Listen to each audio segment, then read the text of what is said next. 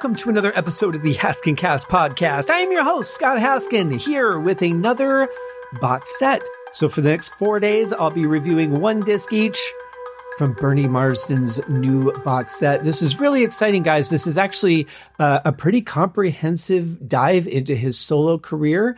Uh, this album is called, uh, you know, it, I have a feeling like this is a difficult uh, title for me. It's it's like I keep forgetting what order the colors are in, but it's Big Boy Green and Blues boxed set. That's a lot. That's a lot to say. Uh, however, I don't have to say it that much, so that will make it easier for me. Now you're wondering where do you know Bernie Marsden from? I can tell you this man has done a ton of work in the music business. Uh, early on, he uh, he did some work with UFO. He was with Cozy Powell's band Hammer, uh, one of Cozy's uh, you know early pre Rainbow adventures. And then uh, he did some other work. He was with Paice, Ashton, and Lord. That would be Ian Paice and Jon Lord from Deep Purple, and Tony Ashton. If you know, if you're wondering where you might know Tony Ashton's name from, if it doesn't become clear to you right off the bat, um, I always sum him up as the drunk guy on the butterfly ball that played piano. Uh, very talented, very talented guy. Um, but that's uh, he, he, was really good at playing a, a, drunk. Also, I mean, Whitesnake was a, a, huge thing for Bernie. He was on all the albums up until Slide It In. So we're talking about the Snakebite EP, Trouble, Love Hunter, Ready and Willing, Live in the Heart of the City, one of my all time favorite albums ever. Come and get it and Saints and Sinners. Uh, so he played with Ian Paice and Jon Lord in that band as well. So, um, you know, kind of understandable how these people come together and get in these different bands. A lot of it is that there just aren't players. And, and, and, a lot of the guys in this industry have said that there aren't a lot of players that can just step in and take these parts there are just not a lot of people that can play at that level. And it's not just how good of a player are they, it's how well do they get along, how responsible are they, how much do they understand about the business. There's so much more that goes into it than just being a talented musician. Obviously, you know, a lot of these guys have worked with people over the years that had issues with drugs and couldn't perform. You know, so you really start to narrow down the scope of who you want to work with based on a lot more factors than just can they play their instrument and can they write? You know, you need to be able to write as well, um, or or be directed very well. Like let's say uh, I'll use a bass player for example. Let's say that you're a bass player that's not a writer, so the writer's going to write your bass lines and you're going to play them, and maybe you're going to throw in some of your own stuff here and there. But as a primary writer, you might not be. So you need to be able to take that direction. You need to be able to, you know, speak your mind but also if this is what the song is, then that's what the song is. And have that relationship where you can ask questions. What if I tried it this way? That sort of thing. So there's the getting along, there's the talent of being the job itself. And then there's all the other factors of is he going to show up on time? Is he a party or is he going to be serious? You know, that kind of thing. So uh, he was with Whitesnake for a long time. And um, personally, like up through, I, I would say Slip of the Tongue is my preferred time for Whitesnake, and that would be a couple albums after Bernie left the band. Um, but all these, like when they were more of a rhythm and blues band before they got really, really heavy and uh, big hair and, and all that kind of thing.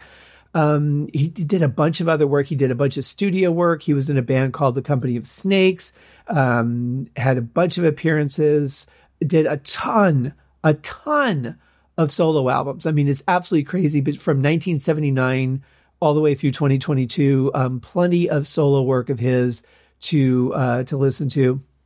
So we're going to get into the first uh, CD of this box set, and I'm really excited to do that because I'm really mostly familiar with Bernie, with Paice Ashton and Lord, and um, Whitesnake. I honestly don't know Cozy Powell's Hammer very well. I've heard some of the stuff. I liked what I heard, but I, I haven't dug into it yet. So really, it's um, Paice Ashton and Lord and Whitesnake that I know Bernie from. So uh, I know he's a very, very talented blues player. We're going to see what these songs are like in the CD box set, and um, looking forward to getting into it. So let's just do that. We can get into other stuff later. I mean, we've got four shows to do over the next four days, and I don't want to, uh, you know, dig into it all in the first episode. So let's just get right into the music. The very first song on disc one is called Hideaway.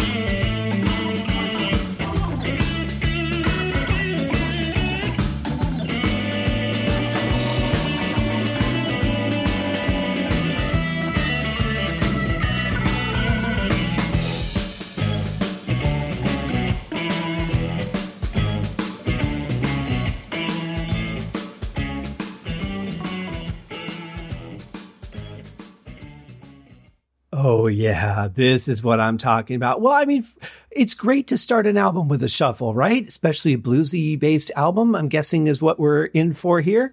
But you know, there is a killer just change in here, just like it just flips in the middle of the song. And I love that. It was very unexpected.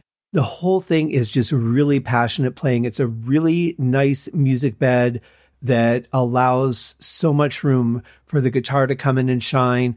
All the instruments are present. It's a little bit of a weird mix for me. And I started thinking at first that it was just that the drums were too quiet. But I think honestly, like the reverb makes them sound more far away than just the volume level. I don't know why I'm picking up on that this time. Um, but for some reason I am. But all the instruments were present. You could hear what the drums were doing. You could hear the bass. You could hear the guitars. Uh, a really cool song, a very fun jam. This is the kind of stuff that if I knew were being performed at a, a like a local club, I would totally go see this in a heartbeat. I'm not the kind of guy that goes out of his way to hear blues or or anything. I go out to concerts a whole lot. If if I do, it's somebody pretty major. It's got to be like Uriah Heep, Deep Purple, somebody like that. Um, but man, this is the kind of stuff that I could just sit at a club, have a couple of drinks, kick back, relax, let this stuff take my mind off of the world, and just enjoy it. So I'm already anxious to get to song number two, which is called Don't Want No Woman.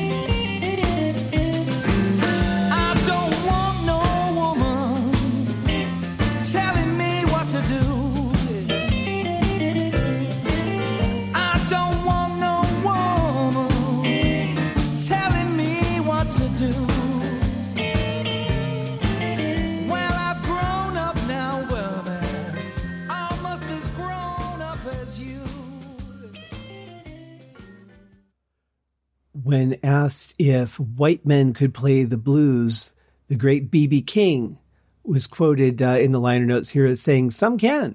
Peter Green, Eric Clapton, Jonny Lang, they feel the blues. Oh, and that white snake guy, Bernie, he got it. And who could argue with that? I mean, you know, who knows the blues better than B.B. King?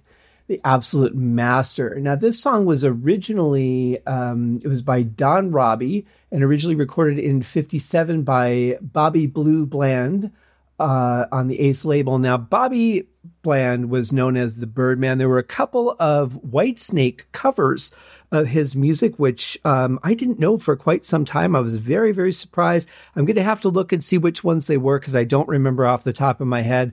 I just remember thinking, wow, what a visionary David Coverdale must have been to have picked those songs and then done to them what he did. But I don't know that David would be the right one to credit. I should really say Whitesnake on the whole, because it could have been anybody in the band at the time. It could have been a producer that said, Hey, you guys should do this song. And then they made it, you know, their own kind of song. I don't know uh, how that all came to be. All I know is I've heard uh, Bobby's original versions and I've heard Whitesnake's versions, but I heard Whitesnake's first, to be fair. So um, I, I, like the White Snake ones better. I've talked on the show before about how I think the first version that we hear is typically the one that we like the best. It's the one that we become most comfortable with. We may like covers or other versions of the song or original versions of the song if we first hear the cover. But in any case, uh, this is a great piece of music right here. Another shuffle, which is it, it just lends itself so well to the blues. Very common for blues to be in a shuffle. Nice walking bass line, two songs in a row. Again, very common for this style of music. I'm not extremely well versed on blues like this because it's not something I really listen to a whole lot. But I can tell you, two songs in, I'm already sold on this album, and I can't wait to see what other treasures that it has to hold. Um, pretty amazing stuff. So let's get right to song number three. This because there's 15 on here. And by the way, Bernie is not credited as a writer on any of these. So it looks like uh, I haven't read the uh, liner notes yet. I just wanted to jump right into the music. I was so excited. Probably should have read the liner notes first, but in any case, uh, it looks like these are cover songs, which is cool. Um, it's interesting too, as a cover, like doing blues covers because they're not your stories. You know, you're not, but a lot of times the writers, they're telling stories that didn't happen to them, uh, relayed by a friend or something that they made up. So, um, but it's weird. It's like, what is your connection with this song that was so important for you that you wanted to cover it? That would be my question. And uh, although I may never find out that answer, I do find that interesting. It's it's one thing like if you're covering a rock song, oh man, this song gets me pumped, or this is just a great album opener. I wanted to open my album with it, or um, just so many things about a song. Blues is so personal. It just I don't know. It's it's a weird one for me. I I don't know that I would ever cover a blues song because I think I'd want to tell my own stories. I don't know, maybe not. It, it's hard to say. I'm I'm really going off the rail here, um, but I'm really enjoying this music. Bernie's playing on this stuff is absolutely fantastic. The mix is obviously done in a way to make the guitar the most prominent instrument, um, but we can hear everything clearly, which is is really nice. This uh, stuff is well mixed so far. So let's get to track three. If you be my baby.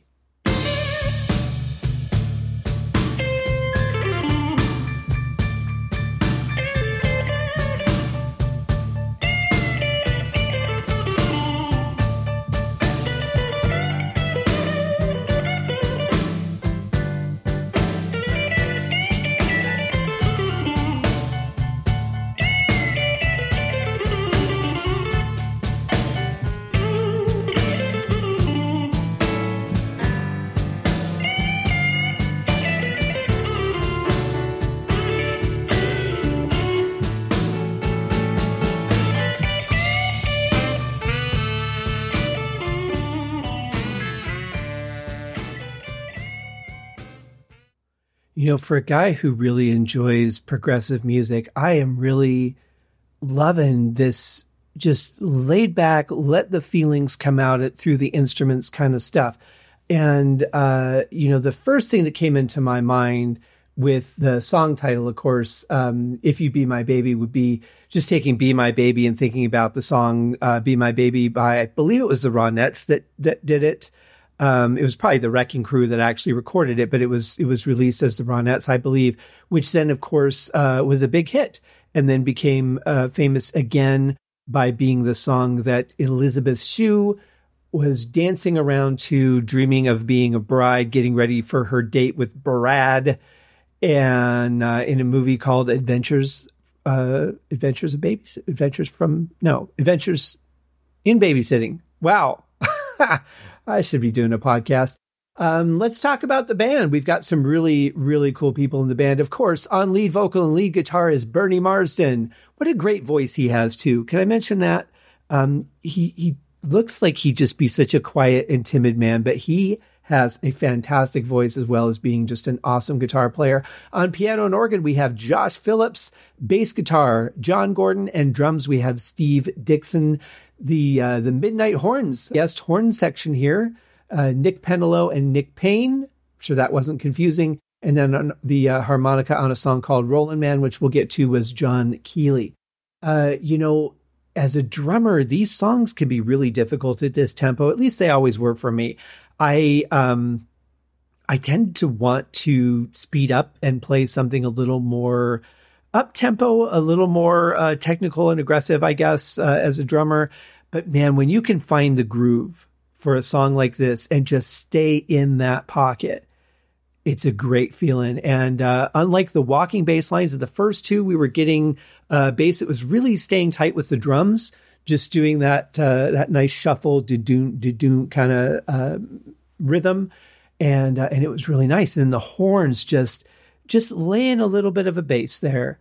You know, uh, great vocals, great guitar work, of course. But yeah, I'm really liking this stuff. And for somebody who's not a, a big blues guy, I'm surprised I'm enjoying this as much as I am. And the sound they're getting in the studio is fantastic. Very, very clean, very well mixed.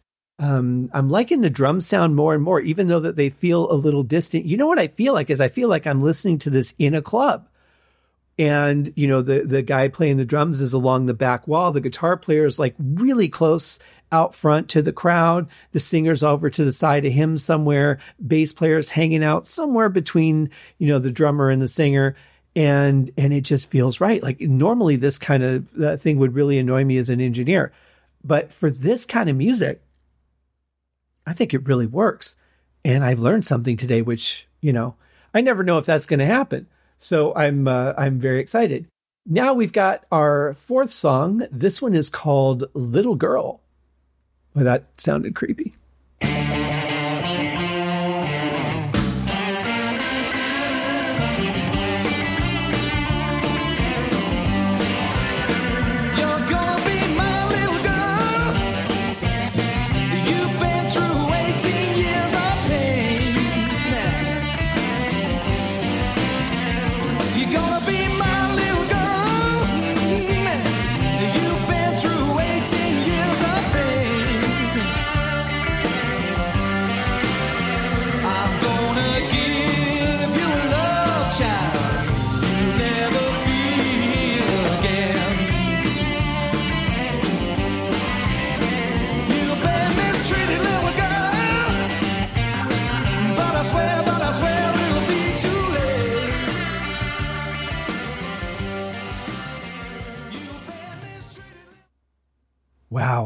What a great song. You know, I love the changes in there in the beat. That really makes it exciting. This feels, I don't know what the, you know, I'm not that great on music history as far as what time era is what.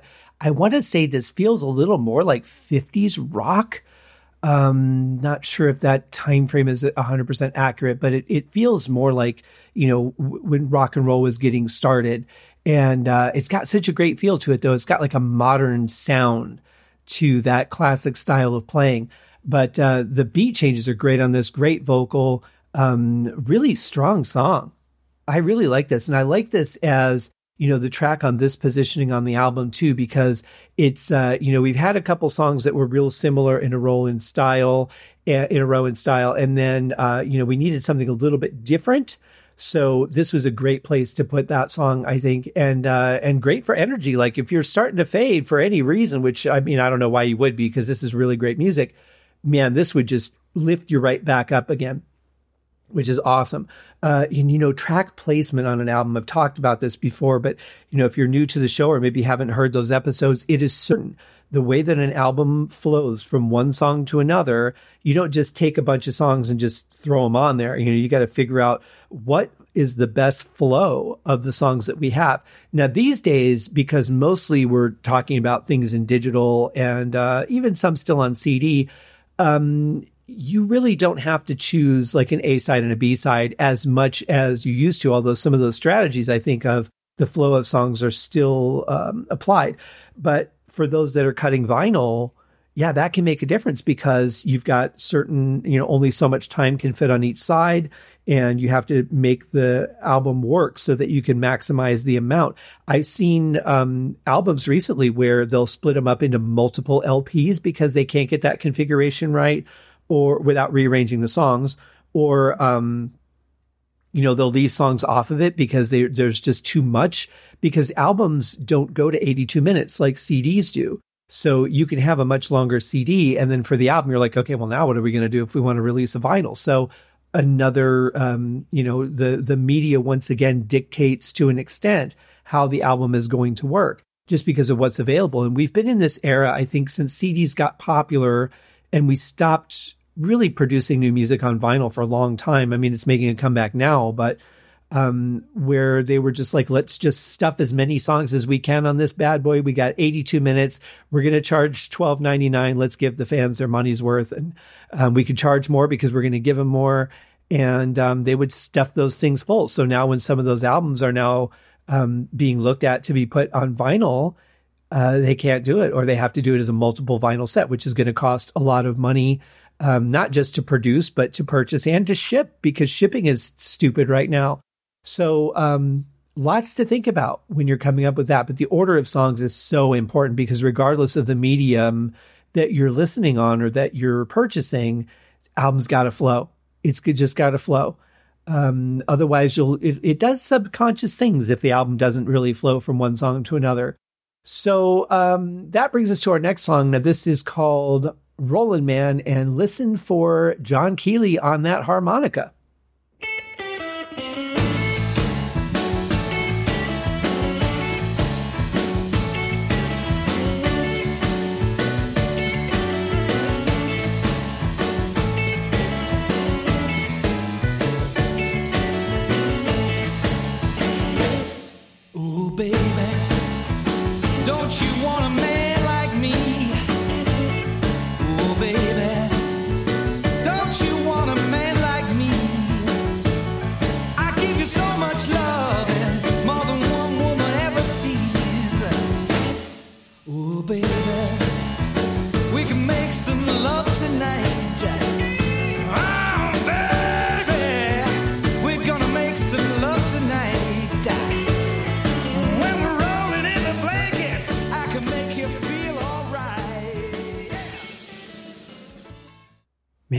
Beat changes in these songs are just bringing me so much joy, especially as a drummer. You know, like if you're if you're sitting down you're like, all right, got a night of blues ahead of me, and you're going to be playing a lot of shuffles and and stuff, and you you see that there's these, you know, uh, beat changes in there in a lot of these songs, and you're just like, man, this is going to be a fun night, and it would be. But even as a listener, I have to say they're a lot of fun.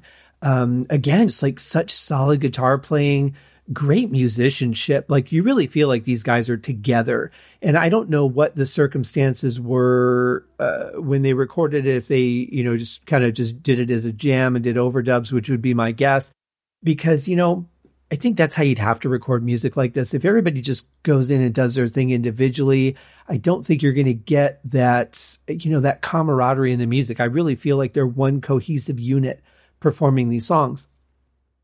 Uh, as a side note, I did look up, and the song that Whitesnake covered from Bobby Bland was "Ain't No Love in the Heart of the City." Um, I thought "Help Me Through the Day" from Love Hunter was another one, but that was not correct. That was written by Leon Russell, which is uh, another one of my favorite Whitesnake songs. Great guitar playing on that one. So if you have Love Hunter, or if you have I don't know if it's on Spotify or or uh, you know any of those music services because I don't subscribe to them. Um, but if you have Love Hunter, if you know somebody that has Love Hunter, uh, check out that song. I'll be covering Love Hunter at some point. I'll be covering all the older Whitesnake albums at some point. Um, just a matter of getting to them. There's so much stuff I want to do. Um, it's kind of crazy, and I'm just trying to get to all of them.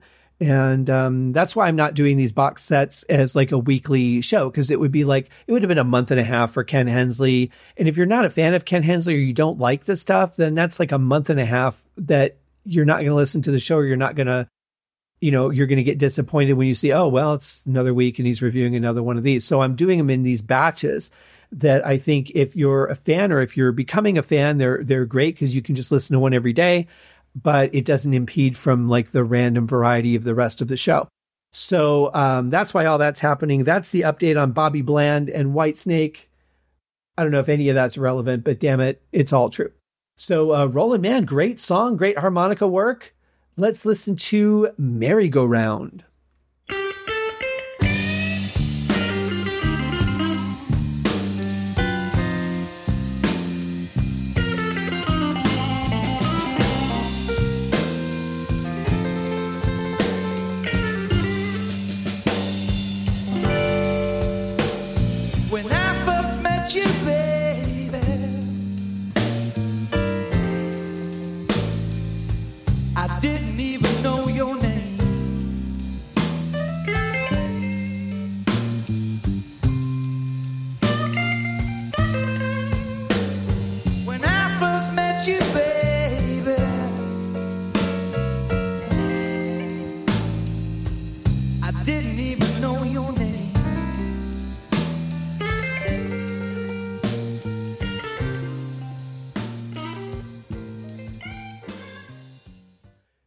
This, to be quite honest, is the kind of thing that I think of when somebody says blues. Like if they're like, hey, there's a blues band playing, you want to go check them out. This is the kind of song that comes to mind. And this is not my style of blues. Like I like everything that we've heard up to this point. There's really nothing wrong with this song, but this, this tempo is such a, um, classic blues tempo. It's it's like a walking bass line, but it's not that straight walking bass line. It's it's a, a variation of it. Um, drums are are very very simple, and it's so repetitive vocally. I hate when songs do that. When they're like, "I'm gonna tell you, baby, I'm gonna tell you, baby, tell you, baby," and then the thing, and it just that kind of stuff just absolutely drive me drives me nuts. You've got all this room. Tell me a story that's going to engage me. Don't just keep repeating the words. So this one um, is not a, a, favorite. I will say the music, uh, the musicianship uh, on all these is good. The, the beat was pretty cool. Um, it's harder for these slower tempo songs, you know. Like on the last one, um, on Rolling Man, I think it was. There was a nice little um, extra hit on the snare, which normally, like in a rock song, would be done on the ride cymbal, and they did it on the snare, which I thought was pretty cool. Um, I, I did mean to mention that, but by the time that I got to the part where I talk, I had forgotten that happened. Um, but yeah, not not a favorite of mine. This this merry-go-round one. Um, but I would say in the style of like classic blues, it's a great song. So let's move on to a song called "Watch Out." Not watch out, watch out.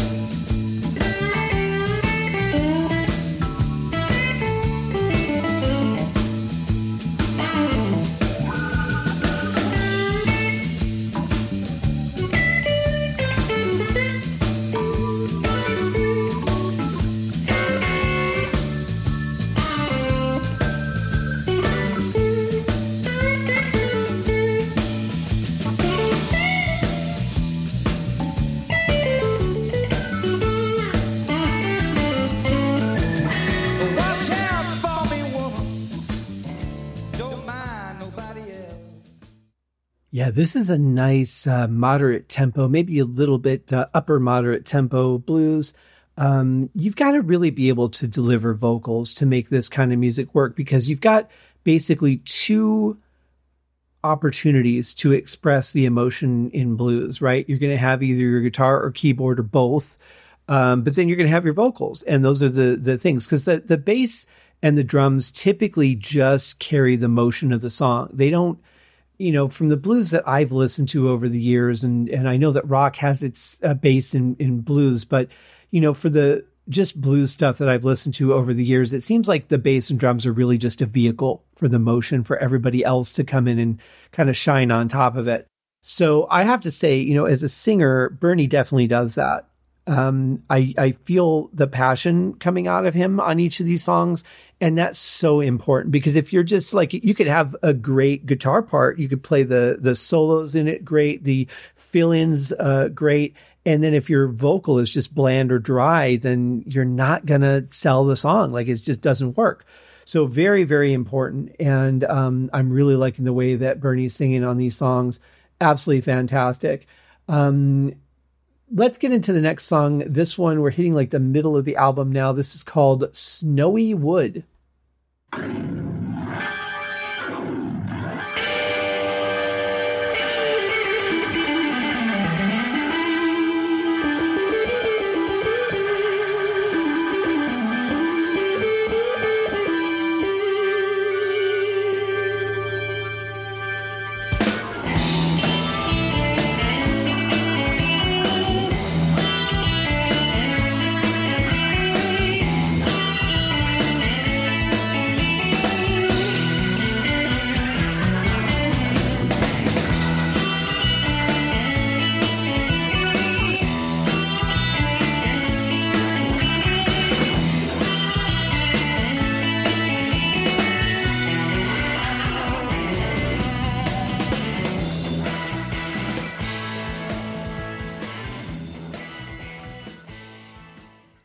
One thing about a song like this is it really just feels like a jam, you know, where they happen to have like a, a chorus that they planned out that they would come together at, and the rest of it just like we're just going to back up the guitarist and the organ's going to fill in that side really nice. And uh, it just it just feels so together and alive and in the moment. And this is a studio recorded song. That's one thing i absolutely love about this track. And really, I I have to say, I felt that way about the whole album so far. Um, I said it really feels like one unit just recording together at one time, and um, the songs just feel so fresh. Though it's like, how could you possibly rehearse all this soloing? And I don't know that that the solos aren't just completely spontaneous. Like maybe the songs were written as jams with solo sections to be, you know, between this measure and this measure. Then we'll come together. Then the next section is between this and this. Bernie's going to take this one. Um, maybe we'll have organ shine for uh, a couple of bars here and there.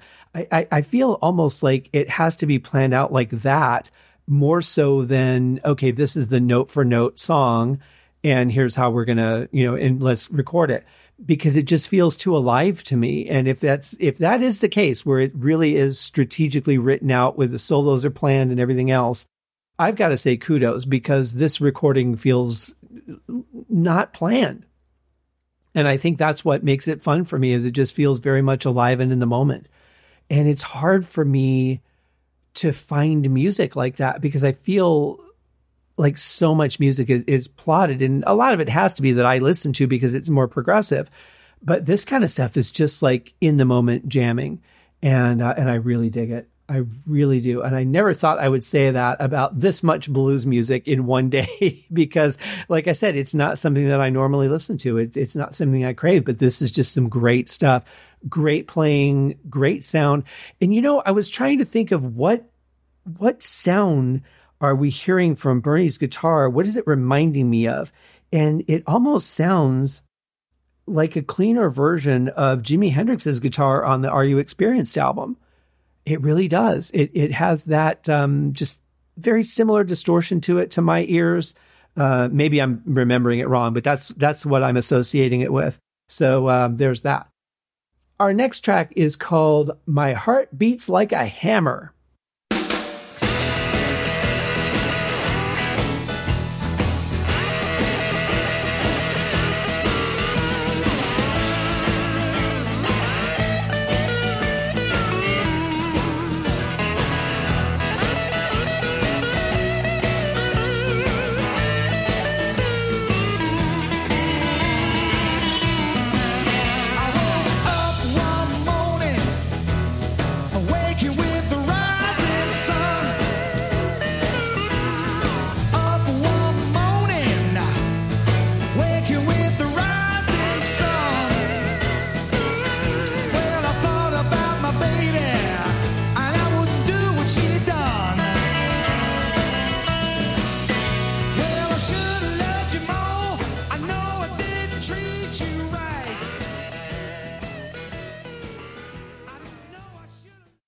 Know, this is such a perfect tempo for tapping your foot. I found I was doing it through the whole song.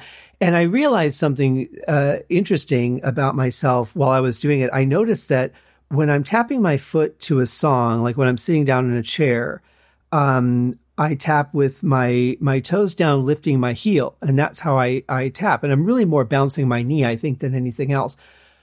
As a drummer, I am a I drum the same way, only I lift my foot, you know, to to get that snap of the bass drum pedal. Um, but it kind of makes sense that I would tap my foot that way. I don't tap heel down, tapping my toes as much. And there are drummers that play heel down. Some play both, depending on the song. Um, but this is a, a great tempo. It's got such a good vibe. Again, the lyrics kind of drive me nuts because it's that typical blues repetition. And this isn't on Bernie because, you know, these are all cover songs. So he didn't write the words to these. But, you know, it's, it's, that's one thing that is such a turnoff about this genre to me is that there's just so much of that repetition in vocals. Um, you know, you, you've got all this room to tell a story. So just, you know, you've got, you're, you're talented, you're creative, say things that are part of the story instead of just repeating the same lines. I've never understood that about, blues music, but that's one of the reasons that I don't uh, I don't seek it out honestly. Um, but this is a good song. It's it's got a really good tempo. I love the slide playing from Bernie on this one. Um, it adds just such a different texture to the guitar overall. But it's a really really cool piece and and just the, the perfect tempo, like I said, for a for a good solid blues piece. Which um, which brings us to song number ten. And uh, by the way, speaking uh, earlier as I was about you know, squeezing as many songs as, as you can onto an album. So this one has uh, 15 tracks on it. Our second disc has 13 tracks on it. And discs three and four, uh, I believe, both have 12. So they're pretty cram packed. And if you think about albums over the years, and sometimes, you know, you'd have a, you know, nine ten minute song on an album, but albums were like eight, nine songs per album. And, uh, you know, thinking like in, in the rock and roll up and coming era in the late 60s, early 70s, you were getting like eight, nine tracks. Um, now we're squeezing like double that onto an album. And so, um, again, that's why a lot of times you'll go with double vinyl or things like that because you just you just can't squeeze it all onto that one uh, format the way that they were writing for album back then. And if they were, you know, at 28 minutes, then they'd be like, "Hey, we need an extra track." They weren't saying that at 55 minutes because albums weren't typically going that long. So, um, but you know, the the great thing is the music on this is so great. We're just getting more great music which, you know, who can complain about that? Our next song, song tra- uh, track 10 is called Shake Your Moneymaker. And I feel attacked.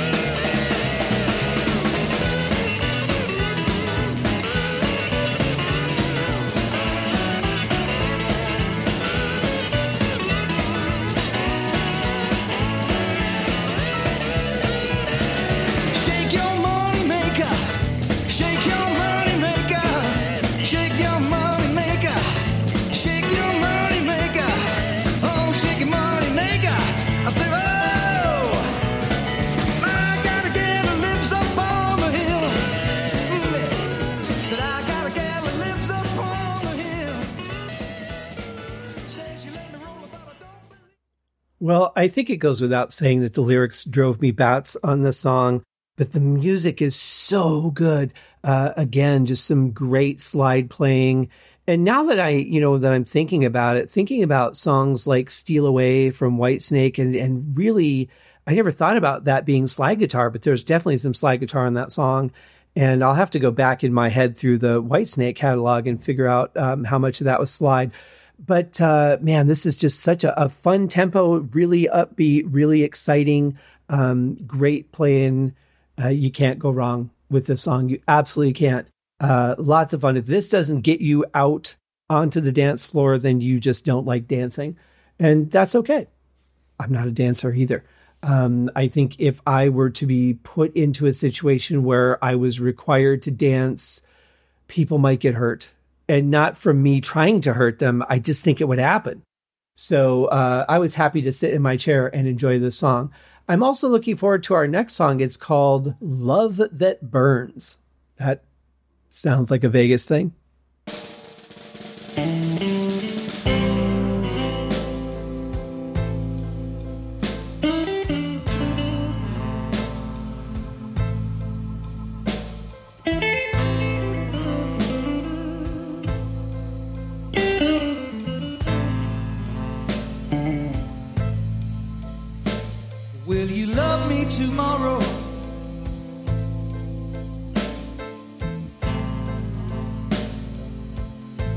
You said you love me now.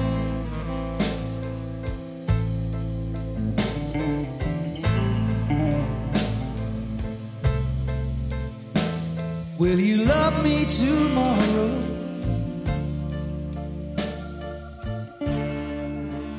Like you said.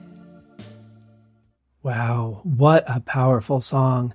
You know, this isn't the kind of song that you tap your foot to. It's more the kind that you just slowly nod your head as you're listening to it. And it's such a great feel. I love the gentle organ on this one. Um, Bernie's delivery of the vocals, of course, uh, is, is really good in this light too. Um, tough song as a drummer because again, like you just want to do something more than just sit back and play so gently. But it's so important that you really just lay the bed for the song as a drummer, that is your job as a blues drummer.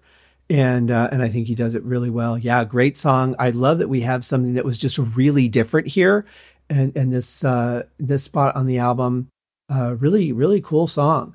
So uh, that brings us to song number twelve. This is called "The Welfare," and then the subtitle is "Turns Its Back on You." Wow, that's cruel.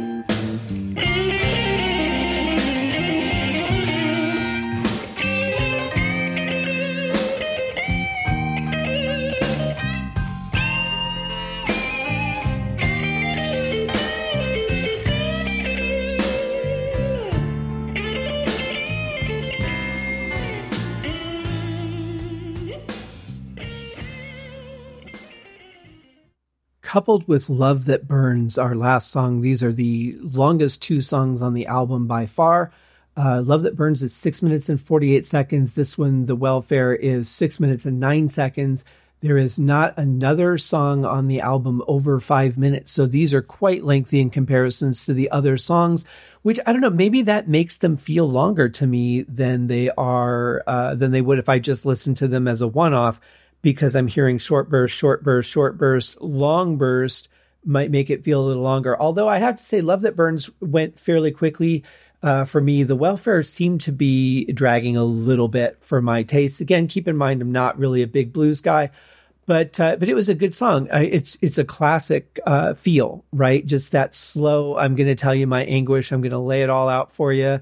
Um, some really nice surprises though in uh, in the way that the song was performed uh, with with different drum fills and things that I wasn't expecting coming in, and uh, and I thought it was interesting.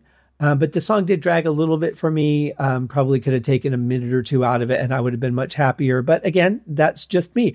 If you're not in, and you know it's going to be long. If you are into a song, it's probably going to feel too short most of the time. So there you have it. Um, but yeah, the welfare is great title for that song. You definitely feel uh, an anguish, a frustration. Um, but a, a, good piece of music, no doubt about that. Uh, our next song is not called Steppin' Out by Joe Jackson. This one is called Steppin' In.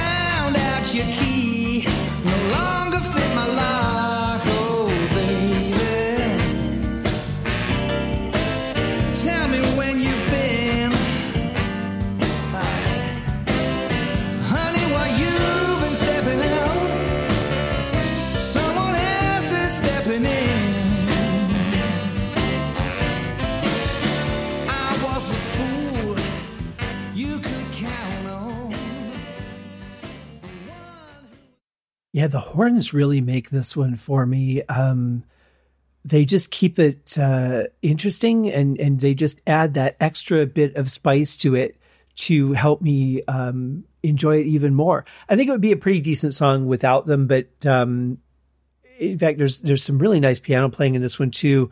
But uh, I think the horns just really add that extra element for me that um, that I really enjoy. And I'm not a big uh, brass guy you know, even as somebody who composes classical music, um, who's done film scores, I don't use brass a whole lot.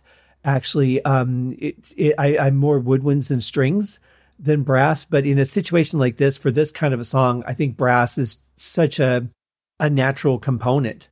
You know, um, almost like making cinnamon toast without the sugar. Like you have to have the sugar to make the cinnamon toast work. Um, so it uh, it just adds a little sweetener, and I I really like it. I think it works very very well. But cool song, stepping in has a nice false ending. I thought it was done, and then it started up again. I'm like, whoa, did not expect that. So that was a bit of fun. Um, but most of these songs, like they've had the concert ending to them, and they all, you know, they all lend themselves to being played on stage very, very well. Um, but yeah, instead of fading out or or stopping any other way, they all have that like let's stop, take a beat, and then just do that concert ending. And um, that's getting a little repetitive for me, to be honest. But um, you know, the songs are kind of long enough where you've gotten away from the ending from the last song uh, enough to be able to hear it again. So it's not so bad.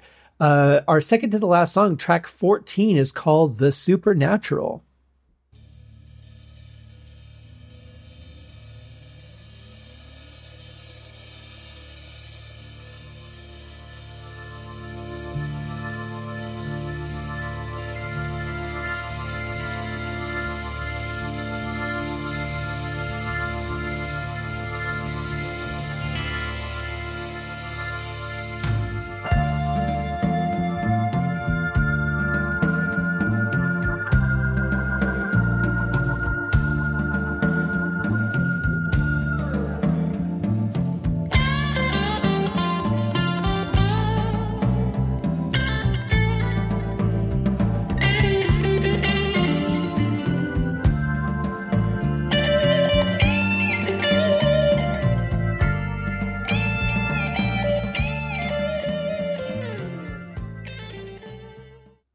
Beginning of it was super cool. And you know, the organ is such an amazing instrument. I mean, being that it was used to score a lot of older horror films too, it's very versatile. It can be a beautiful instrument, it can be uh, uplifting, it can be rock and roll, but it can also be really creepy and moody if you want it to be.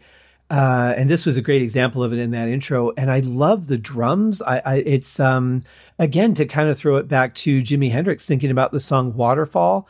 Uh, the beat was a little bit similar to that, not exactly, but similar to it.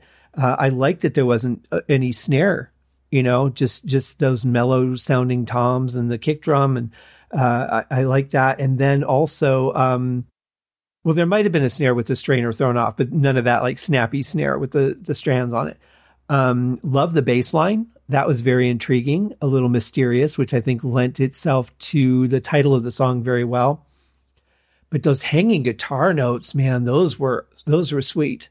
I really love that. Just hit that note, bend it a little bit, and just let it ring out. Really, really cool stuff. Great, tasteful playing, and probably I'd have to say this is one of my favorites on the album so far. Um, very different from the rest of the songs more soundtracky almost. And uh, me being a soundtrack guy, of course, that appeals to me and loving uh, like horror movies and supernatural sort of stuff. Uh, definitely an appealing title to me. But yeah, very cool song. Uh, I really like it. It's very different from the rest of the album, very moody. Um, good stuff. So that brings us to our final track on today's episode. This is called Man of the World. Just one little guy.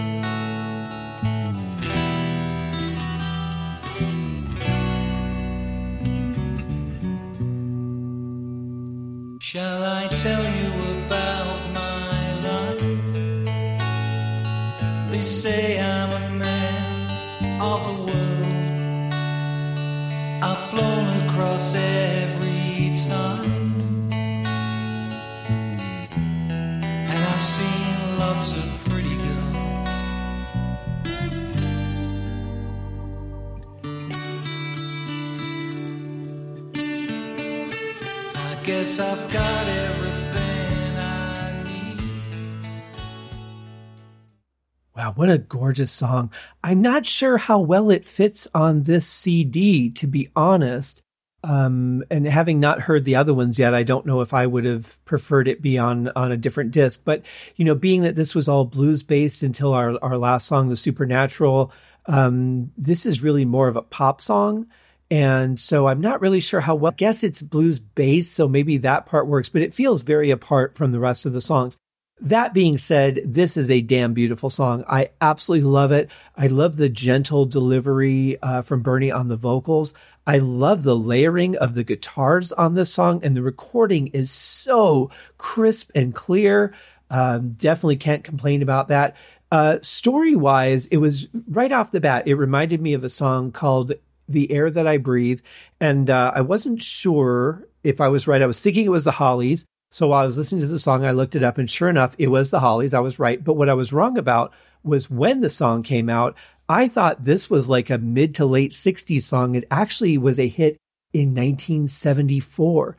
But it's a completely different song from this. It just has that same subject matter. You know, if I could have a wish, I'm so happy I don't even need to take it. Like that's how good life is for me. And I kind of feel like this is in that same vein. It's like I wouldn't change anything because things are just just where I want them to be. And I'm happy and I don't need anything more than what I have. Um, God damn, I can't wait till I get to that point in my life. 50 years in, you think I'd be there by now, but you know, life is life. Uh, but this is such a beautiful song. Um, it's a great album ender. I will say that whether it belongs with this collection of songs could be debated, but uh, just as a song to end an album with, I think it's a very beautiful ending. It also has a very slow, long fade out, which I like for the last song on an album because when you have that, it makes you feel like you're missing out on something and you immediately just, I got to listen to something else, whether it's, I'm going to start this album over or I want to hear something else from this artist. You want something. There has to be something more. And, uh, and, and I really, I really like that. It's, it's almost, um, I don't know if it would be a subliminal thing because I, I mean, it's very apparent to me. So subliminal things would be things that like flash and you don't catch them. But there's some, something about the programming of that, I think, where you know, I, I can't ride out where the song is going and I feel like I'm missing out. So I want something else to replace what I'm losing because I can't follow where the song's going. Um, that being the case, a, a beautiful song. The the last two songs on this album are probably my favorites, but this whole album is really good. I mean, there was one song I wasn't too big on, and then you know the lyrics uh, again, just that you know, like I'm repeating myself about them repeating themselves uh, which I just don't like about the genre itself. You don't get a whole lot of this in rock and roll. It's one of the reasons I didn't Beatles because I felt there was just a lot of repetition in in the words, and they certainly had the capability of doing so much more than that, as we would come to find out. So that would be a turnoff to me, but that's why I don't normally go after this genre. That being said, I very much enjoyed this album. I can't wait to get into CD number two. We'll talk about that tomorrow. For today, thank you guys for joining me two days in a row uh, for another episode of the Haskincast podcast. We'll be back tomorrow with CD number two from this wonderful new box set from Bernie Marsden and Cherry Red Records. Thanks, guys. Cheers.